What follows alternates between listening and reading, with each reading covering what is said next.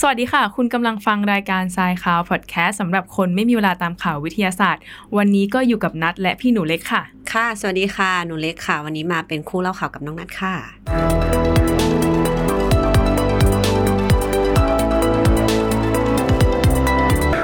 พี่หนูเล็กค่ะ อันนี้ก็คือเป็น EP ที่ 52 แล้วที่เรานำข่าวทางวิทยาศาสตร์มาให้คุณผู้ฟังได้ฟังกัน ถือว่าเร็วมากๆเลยนะอืมอืม ครบรอบหนึ่งปียังคือเหมือนเหมือนเพิ่งเริ่มอ่านไปเมื่อไม่นานมาเนี้ยไปไปมามา EP หนึ่ง EP สองสามสี่มาจนถึงห้าสิบสองรู้สึกว่า เออ ทุกอย่างผ่านไปไวแล้วก็มีเหตุการณ์ต่างๆ นานาเกิดขึ้นที่เกี่ยวกับวิทยาศาสตร์ที่เกี่ยวกับโลกของเราเนี่ย เยอะมากๆ ที่นำมาเล่าให้ฟัง ซึ่งวันนี้เราจะมาเริ่มข่าวแรกด้วยข่าวอวกาศเหมือนเดิมอืมอืมล่าสุดนะคะ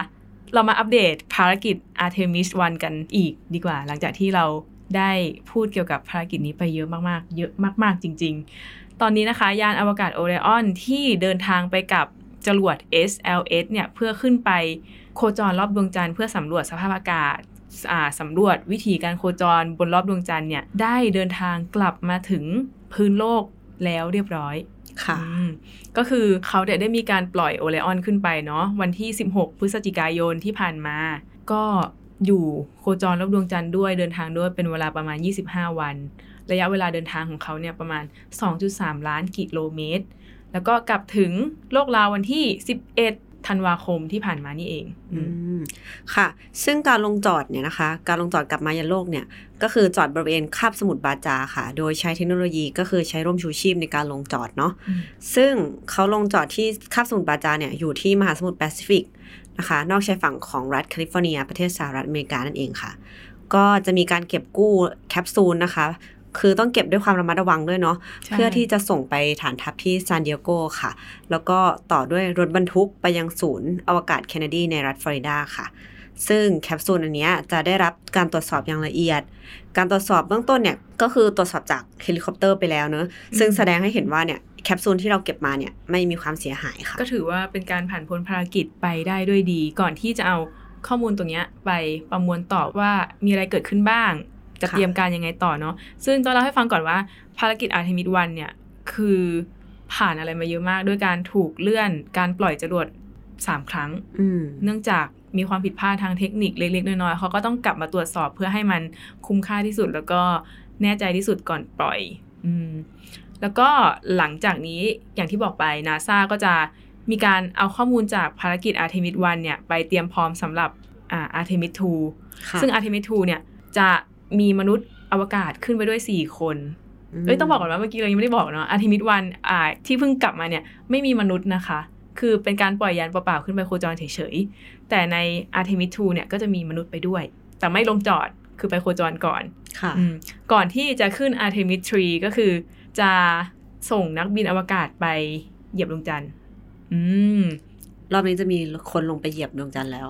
อ่า Artemis 3นะค่ะแต่ว่าตอนนี้คือเพิ่งจบภารกิจ Artemis 1ไป ด้วยความ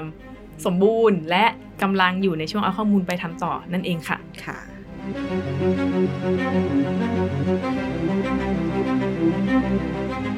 ต่อมาก็ยังอยู่กับข่าวอวกาศกันต่อนะคะ พี่หนูเล็กแต่ว่าเป็นข่าวอวกาศที่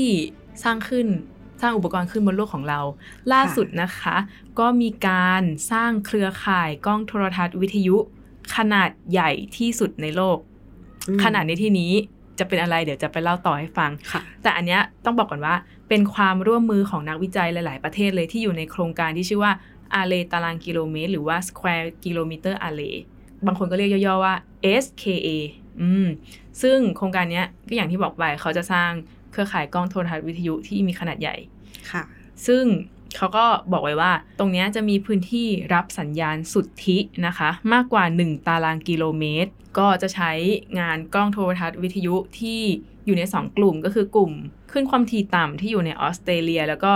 ขึ้นความถี่ปานกลางที่อยู่ในแอฟริกาใต้ค่ะ หลาย ๆ คนน่าจะสงสัยว่าขนาดกล้องโทรทัศน์วิทยุขนาดใหญ่ที่สุดในโลกมันใหญ่ขนาดไหนกันเชียวถูกไหมคะค่ะแต่ต้องบอกก่อนว่า คำว่าใหญ่ในที่เนี้ยไม่ได้หมายถึงขนาดขนาดหน้าจานรับสัญญาณรับคลื่นนะคะอืมใหญ่ในที่นี้หมายถึงว่าเป็นการใช้กล้องแต่ละตัวที่อยู่แต่ละมุมโลกอะทำงานร่วมกันค่ะประหนึ่งว่าเป็นกล้องตัวเดียวที่มีจานรับคลื่นขนาดใหญ่ อืมประมาณนั้น ซึ่งเขาก็อาศัยเทคนิคที่เรียกว่า interferometry หรือว่าการแทรกสอดระยะไกล ซึ่งเป็นการเอาสัญญาณเนี่ยจากกล้องโทรทัศน์หลาย ๆ ตัวมารวมกันเพื่อให้ได้สัญญาณที่เข้มขึ้น แทนที่จะสร้างจานขนาดใหญ่มาหึมา ซึ่งลงทุนมากมาย เป็นการสร้างไว้หลาย ๆ ที่บนโลกแทนทำงานเหมือนกล้องตัวเดียว อืม ค่ะ ซึ่งตอนนี้นะคะแอฟริกาใต้เนี่ยก็ประกาศจะทำการติดตั้งจานดาวเทียมเพิ่มอีก 133 จานด้วยกัน ที่ออกแบบให้ทำงานเชื่อมต่อกันค่ะ ร่วมกับการใช้กล้องโทรทัศน์วิทยุเมียแคทจำนวน 64 ตัว เพื่อสร้างเครือข่ายกล้องโทรทัศน์ขนาดใหญ่ ซึ่งคาดว่าจะเริ่มทำการใช้งานเนี่ยได้ภายในปีที่ 2030 นี้ค่ะแปดปี โดยประมาณเนาะ ส่วนฝั่งออสเตรเลียค่ะ ก็รับหน้าที่ติดตั้งเสาอากาศนะคะ กล้องโทรทัศน์ความถี่ต่ำที่มีความสูงประมาณ 2 เมตรเนี่ยอีก 1 3 0 0 0 0 ต้นนะคะ โดยโครงการก่อสร้างเนี่ยระยะแรกเนี่ยมีมูลค่ามากกว่า 300 ล้านยูโรนะคะ หรือประมาณ 11,000 ล้านบาทด้วยกันค่ะ ทีนี้หลาย ๆ คนน่าจะสงสัยว่าเราต้องการทำกล้องโทรทัศน์วิทยุขนาดใหญ่ขนาดนั้นไปเพื่ออะไรถูกไหมคะ หลาย ๆ คนอาจจะแบบ เอ้ยทำทำไม ก็คือ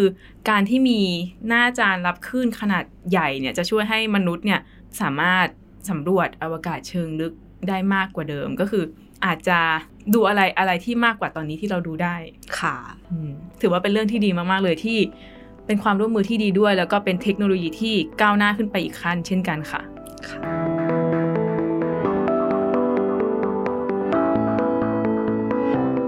มาต่อกันที่ข่าวเทคโนโลยีกันบ้างนะคะ อันนี้เป็นเทคโนโลยีที่แบบน่าสนใจมาก ๆ เลยที่ BMW เนี่ยบริษัทรถยนต์เนาะเขามีการจดสิทธิบัตรช่วงล่างรถ EV แบบใหม่ที่ลงหลุมถนนแล้วสามารถชาร์จไฟฟ้าได้ อืม ถือว่าแบบ Amazing แต่จริง ๆ ไม่ใช่เรื่องใหม่อะไรเดี๋ยวเล่าให้ฟัง คือปกติแล้วเนี่ย เมื่อรถสั่นสะเทือนจากแรงกระแทกหรือว่าอะไรก็ตามแต่ ซึ่งจะสูญเสียพลังงานลงไปในรูปแบบของพลังงานความร้อนก็คือ จะเกิดความร้อนเกิดขึ้น แต่ตรงเนี้ยข่าวนี้เนาะก็จะเป็นการเปลี่ยนพลังงานกระแทกจากพลังงานจนไปเป็นพลังงานไฟฟ้าแทนแทนที่จะสูญเสียความร้อนไปโดยเปล่าประโยชน์ ก็เอาพลังงานจนจากการกระแทกนั้นนะมาทำไฟฟ้า ซึ่งเขาจะมีการติดตั้งเครื่องผลิตกระแสไฟฟ้าขนาดเล็ก หรือที่เรียกว่าเจเนเรเตอร์เนี่ยไว้ที่ช่วงล่าง เพื่อแปลรูปพลังงานดีกว่าพูดแบบนี้ดีกว่าและพลังงานไฟฟ้าที่เขาผลิตได้เนี่ยก็จะนำไป ชาร์จเข้ากับแบตเตอรี่รถยนต์ EV ที่มีกำลังไฟ 12 โวลต์กลับมาให้รถยนต์ใช้ได้อีกครั้งหนึ่งค่ะ ซึ่งไอเดียการแปลงพลังงานจนเนี่ยขณะขับเคลื่อนที่เป็นพลังงานไฟฟ้าเนี่ยก่อนหน้านี้ไอเดียเนี้ยเคยมีแล้วในแบรนด์ Audi นะคะ ในปี 2016 เนาะซึ่งเคยออกข่าวมาแล้วแหละ แล้วก็ต้นแบบเนี้ยได้พัฒนาใกล้เคียงแบบนี้มาแล้วค่ะอืมแต่ว่าอย่างไรก็ตามเนี่ย BMW เนี่ยจะ ยื่นจดสิทธิบัตรเทคโนโลยีใหม่ฉบับนี้นะคะ แต่ก็ไม่ได้มีการยืนยันว่าจะนำเทคโนโลยีนี้เนี่ยมาใช้ในรถยนต์ของเขาเนี่ยจริงๆเนี่ยเมื่อไหร่ ก็แต่เขาจดสิทธิบัตรแล้วไงก็อาจจะมีการนำมาใช้จริง ๆ แต่ว่าคนที่สนใจว่าอยากได้รถแบบนี้ก็อาจจะติดตามข่าวกันต่อไปว่าจะออกมาช่วงไหนออกมาในรถรุ่นใดค่ะอืมซึ่งนะคิดว่าอันนี้แอบแซว คือเหมาะกับถนนประเทศไทยเหมือนกันนะคะ ค่ะเออที่ที่แบบบางทีก็มีหลุมมีบ่ออะไรมีลูกระนาดเป็นปกติ ยิ่งถ้าแบบขับในเส้นนั้นก็อาจจะแบตเต็มตลอดเวลาอืมก็แซวๆกันไป แต่ว่าเป็นเรื่องที่น่าสนใจมากๆเลยที่ไม่ทำให้พลังงานเนี่ยสูญเสียไปโดยเปล่าประโยชน์ค่ะน่าสนใจค่ะ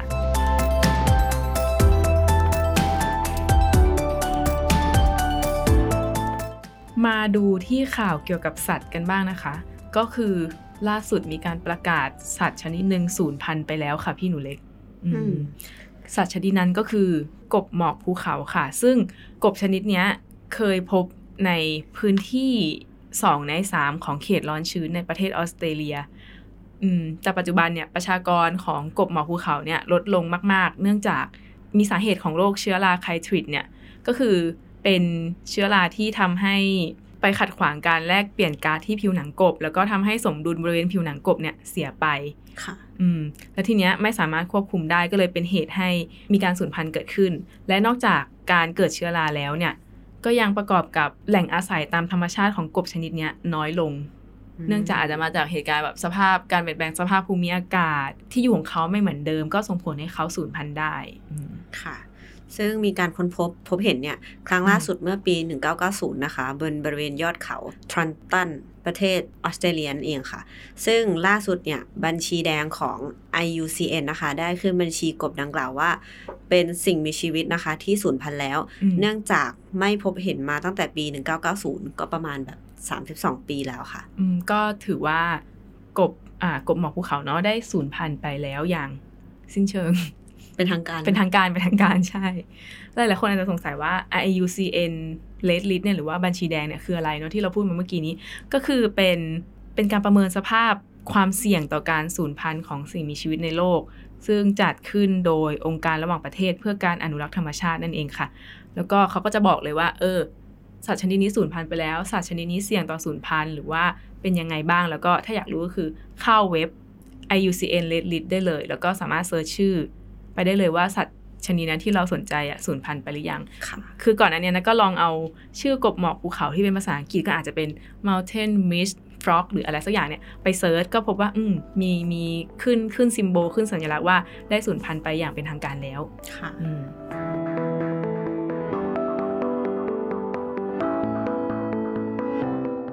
มาที่ข่าวสุขภาพกันบ้างนะคะพี่หนูเล็กค่ะเนื่องจากใกล้หมดปีและเราเลยนำเทรนด์อุปกรณ์ทางการแพทย์ มาแรง 3 อันดับแรกในเอเชียของปีนี้มาให้คุณผู้ฟังได้ฟังกันค่ะต้องบอกก่อนว่าความก้าวหน้าของอุปกรณ์ทางการแพทย์เนี่ยมีความก้าวหน้าอย่างต่อเนื่องมาก ๆ เลย ซึ่งการที่เขาพัฒนาเนี่ยเขาก็จะคำนึงถึง สุขภาพของผู้ป่วยเป็นหลัก เพื่อให้ผู้ป่วยเนี่ยมีมีมีการพักฟื้นที่ที่น้อยลง มีมีอาการข้างเคียงน้อยลง แล้วก็มีความแม่นยำในการรักษามากขึ้น ก็เลยมีรายงานที่รวบรวมโดยเว็บไซต์ dkhs.com เนี่ยเขาก็รวบรวม 3 อันดับ อุปกรณ์การแพทย์มาแรงในเอเชีย อันดับแรกก็คือการผ่าตัดผ่านกล้องแบบแผลเล็ก อันนี้น่าจะเคยได้ยินกันมาบ้างแล้วแบบอ่าผ่าตัดสองกล้องอะไรค่ะอย่างนี้เนาะก็อาจจะมีผู้สูงอายุที่บ้านที่ เคยผ่าตัดกันมาบ้างแล้ว ซึ่งก็เป็นการเปลี่ยนการผ่าตัดแบบเดิมที่มีแผลขนาดใหญ่ให้แผลเนี่ยเล็กลง เพื่อที่จะแบบให้ผู้ป่วยบาดเจ็บน้อยที่สุด แผลเล็กลง พักฟื้นน้อยลงก็เป็นผลดีต่อผู้ป่วย อันนี้คืออันดับแรกค่ะอะอันดับที่2นะคะ เป็นเทคโนโลยีไร้สาย และอุปกรณ์สวมใส่อัจฉริยะอืมพวกนี้ก็จะเป็นเครื่องติดตามอาการที่มีเซ็นเซอร์อืมอืม หรือว่าเป็นอุปกรณ์ติดตามผู้ป่วยระยะไกล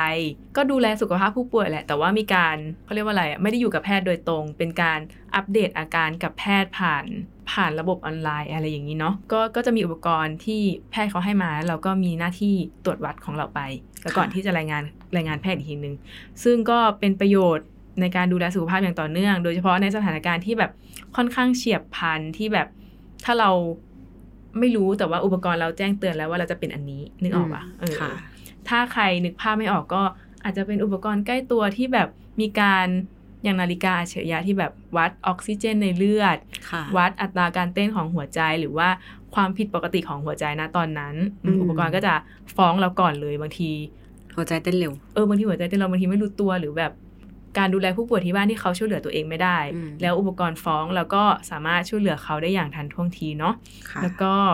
ก็ประมาณนี้อันนี้สองอันดับแรกค่ะเดี๋ยวให้พี่หนูเล็กรายงานอันดับที่สามนะคะ ค่ะ ในส่วนอันดับที่ 3 นะคะ เป็นเทคโนโลยี VR AR นะคะ บวกกับวิทยาการหุ่นยนต์ แล้วก็ระบบอัตโนมัติอ่าฮะค่ะ ซึ่ง VR นะคะ เป็นเทคโนโลยีจำลองสภาพแวดล้อมจริงนะคะ แล้วก็สภาพแวดล้อมจากจินตนาการต่างๆนะคะ เช่น ภาพเสียงแล้วก็วิดีโอเนี่ย ผ่านระบบเทคโนโลยีคอมพิวเตอร์ค่ะ โดยต้องใช้งานผ่านอุปกรณ์สวมใส่อัจฉริยะต่างๆ เนาะ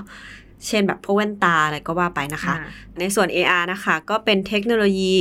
เป็นโลกแบบ เอ่อเหมือนโลกเสมือนกับโลกแห่งความเป็นจริงเนี่ยคอลแลบกันเนาะสามารถใช่ทำให้ผู้เห็นเนี่ยแบบ เห็นภาพได้ชัดเจนยิ่งขึ้นนะคะ โดยที่ไม่ต้องไปที่สถานที่นั้นจริง ๆ เลยอืมโดยตัวอย่างการนำ AR เนี่ยไปประยุกต์ใช้ในการแพทย์ แล้วก็การดูแลสุขภาพเนี่ยจะยกตัวอย่างให้น้อยแบบอืมอย่างน้อยก็จะเป็นพวกช่วยชีวิตผู้ป่วยโดยการแบบแสดงตำแหน่งเนาะแล้วก็วัดอ่าความพร้อมของเครื่องกระตุ้นหัวใจเนี่ยอืมในบริเวณใกล้เคียงด้วยนะคะ แล้วก็พยาบาลเนี่ยสามารถหาเส้นเลือดได้ง่ายขึ้นด้วยระบบ AR เนาะอ๋อแล้วก็ สำหรับการผ่าตัดหัวใจเนี่ยพยาบาลที่ใช้แว่น AR เนี่ยสามารถเข้าถึงข้อมูลผู้ป่วยแบบสแกนบันทึกแล้วก็แบบทำการตัดสินใจได้เลยว่าแบบเราจะตัดสินใจทำยังไง ให้ผู้ป่วยเนี่ยได้ประโยชน์มากที่สุดเนาะทั้งยังแบบช่วยลดเวลาแล้วก็ลดต้นทุนในการผ่าตัดด้วยค่ะเอ่อนอกจากนำไปใช้ในเชิงสุขภาพแล้วก็ยังเอาพวกนี้มาใช้ในการบริการอื่น ๆ ด้วยอย่างที่พี่หนูเล็กบอกเมื่อกี้ก็คือ ขนส่งทรัพยากรนู่นนี่นั่น คือด้าน support อะเนาะใช่เป็นด้าน support ด้วยด้านรักษาด้วย ถือว่าเป็นเรื่องที่ดีมากๆเลย ถ้ามีการพัฒนาต่อไปเรื่อยๆ ก็จะทำให้การผ่าตัดเนี่ยเอ่อแม่นยำมากขึ้น ก็เป็นเรื่องที่ amazing มากๆเลยนะคะ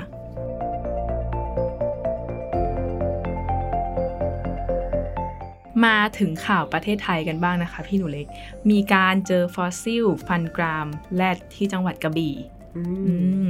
ทำไมถึงเป็นเรื่องที่น่าสนใจแรดทุกวันนี้ก็มีใช่ไหมคะค่ะแต่การเจอฟอสซิลในนั้นก็เดี๋ยวจะเล่าให้ฟังว่าเขาเจอยังไง น่าสนใจยังไงเนาะค่ะก็เมื่อวันที่ 10ธันวาคมที่ผ่านมานะคะ ก็มีการจัดสัมมนาพิเศษระหว่างอ่าคณะจากกรมทรัพยากรธรณีวิทยาเนี่ยร่วมกับคณะวิทยาศาสตร์จุฬาลงกรณ์มหาวิทยาลัยนะคะเขาก็มีการเข้าไปสำรวจฟอสซิล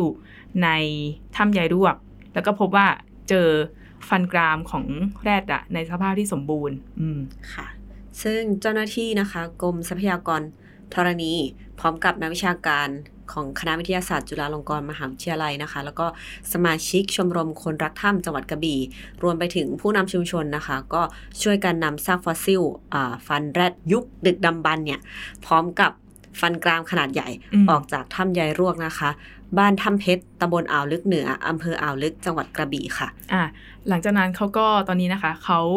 ได้นำฟอสซิลตรงนั้นน่ะนำไปตรวจต่อที่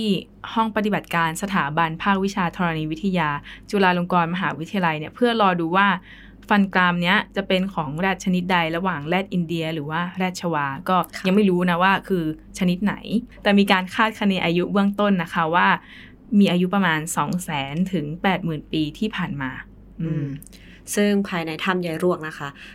อำเภออ่าวลึกจังหวัดกระบี่เนี่ยเป็นที่ที่พบซากดึกดำบรรพ์ของสัตว์เลี้ยงลูกด้วยนมนะคะ ขนาดใหญ่เนี่ยสี่สายพันธุ์ด้วยกันเลย ก็คือประกอบไปด้วยไฮยีน่าลายจุดนะคะแรดชวา กวางป่า แล้วก็เม่นใหญ่แผงคอยาวค่ะ ก็จากข่าวเนี้ยก็อาจจะทำให้หลาย ๆ คนที่อาจจะไม่รู้ว่าอ้าวแล้วการเจอฟันกรามแรดเนี่ยมันมันน่าสนใจยังไง ก็คือน่าสนใจที่ช่วง 2 0 0 0 0 0ถึง80,000 ปีที่ผ่านมาเนี่ย ก่อนหน้านั้นนะนะมีแรดเกิดขึ้นแล้วหลาย ๆ คนอาจจะยังไม่ทราบ แต่ก็ต้องรอการตรวจอีกทีว่าจะเป็นแรดในสายพันธุ์ไหน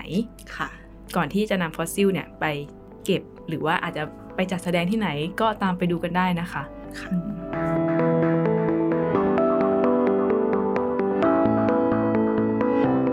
มาที่ข่าวสุดท้ายที่อยากจะขอเสริมในสัปดาห์นี้นิดนึงนะคะ ล่าสุดนะคะมีการพัฒนาปฏิกิริยานิวเคลียร์ฟิวชันที่ เป็นขั้นกว่าอีกขั้นหนึ่งที่สามารถสร้างพลังงานได้มากกว่าพลังงานที่ใช้ไป แต่เดี๋ยวจะเล่าให้ฟังคร่าวๆเนาะว่ามันเกิดอะไรขึ้น คือตอนนี้นักวิทยาศาสตร์จากห้องปฏิบัติการแห่งชาติลอว์เรนซ์ลิเวอร์มอร์เนี่ยของกระทรวงพลังงาน ซึ่งตั้งอยู่ที่รัฐแคลิฟอร์เนียสหรัฐอเมริกาเนี่ยเขาสามารถสร้างปฏิกิริยานิวเคลียร์ฟิวชันนะคะที่ให้พลังงานออกมาได้มากกว่าพลังงานที่ใช้ไป ก็เขาเนี่ยได้ทดลอง ยิงลำแสงเลเซอร์พลังงานสูงกว่า 192 ลำค่ะ ระดมยิงไปที่จุดจุดเดียวกันที่เป็นที่ที่บรรจุแก๊สไฮโดรเจนไว้ แล้วพอยิงเข้าไปเนี่ยมันก็เลยเกิดกระบวนการปฏิกิริยาฟิวชันที่เรียกได้ว่าเป็นฟิวชันแบบเฉื่อยในที่ที่กักเก็บไว้ ผลปรากฏว่าไงรู้ไหมคะ การยิงเข้าไปเนี่ยให้พลังงานจากปฏิกิริยานิวเคลียร์ฟิวชันเนี่ยออกมาได้ถึง 2.5 เมกะจูล ซึ่งพลังงานที่เขาใส่เข้าไปเนี่ยมีเพียง 2.1 เมกะจูลเท่านั้น นั่นก็แสดงว่าผลที่ออกมาให้มากกว่าสิ่งที่ใส่เข้าไปมก็คือมีประสิทธิภาพมากถึง 120%ของพลังงานแรกเริ่ม ถือว่าเป็นอนาคตของการใช้พลังงานทางเลือกรูปแบบใหม่ขึ้นไปอีกขั้นหนึ่ง จริง ๆ การทดลองปฏิกิริยานิวเคลียร์ฟิวชันเนี่ยไม่ได้ไกลตัวเราเลยนะคะพี่หนูเล็ก เนื่องจากว่า ตอนนี้พลังงานที่เราใช้อยู่มันอาจจะมีวันหมดไปได้ก็คือพลังงานฟอสซิลที่มาจากแหล่งใต้พิภพของเราเนี่ยถ้าวันหนึ่งหมดไปเราจำเป็นที่ต้องหาพลังงานทางเลือกที่เป็นพลังงานสะอาดอะขึ้นมาทดแทน หนึ่งในนั้นก็คือ พลังงานจากปฏิกิริยานิวเคลียร์ฟิวชันนั่นเองค่ะ แล้วยิ่งใกล้ตัวไปมากกว่านั้นคือประเทศไทยนะคะ สถาบันเทคโนโลยีนิวเคลียร์แห่งชาติ หรือว่าสทนเนี่ยเขาก็กำลังพัฒนาโปรเจกต์ดวงอาทิตย์เทียมที่จะมาทดลองสร้างพลังงานนิวเคลียร์ฟิวชันเป็น ที่แรกในประเทศไทยก็ได้อืมอืมซึ่งอาจจะรีเลทกับข่าวที่เราได้พูดไปเมื่อกี้ คือการสร้างพลังงานที่ได้มากกว่าพลังงานที่ใส่เข้าไป ก็ต้องรอดูกันต่อไปนะคะว่าเขาจะพัฒนาไปยังไงต่อแล้วจะมีผลอะไรต่อประเทศไทยไหมก็ต้องรอดูกันต่อไปนะคะสำหรับวันนี้เดี๋ยวนัดกับพี่หนูเล็กต้องลาไปก่อนนะคะ สวัสดีค่ะ สวัสดีค่ะ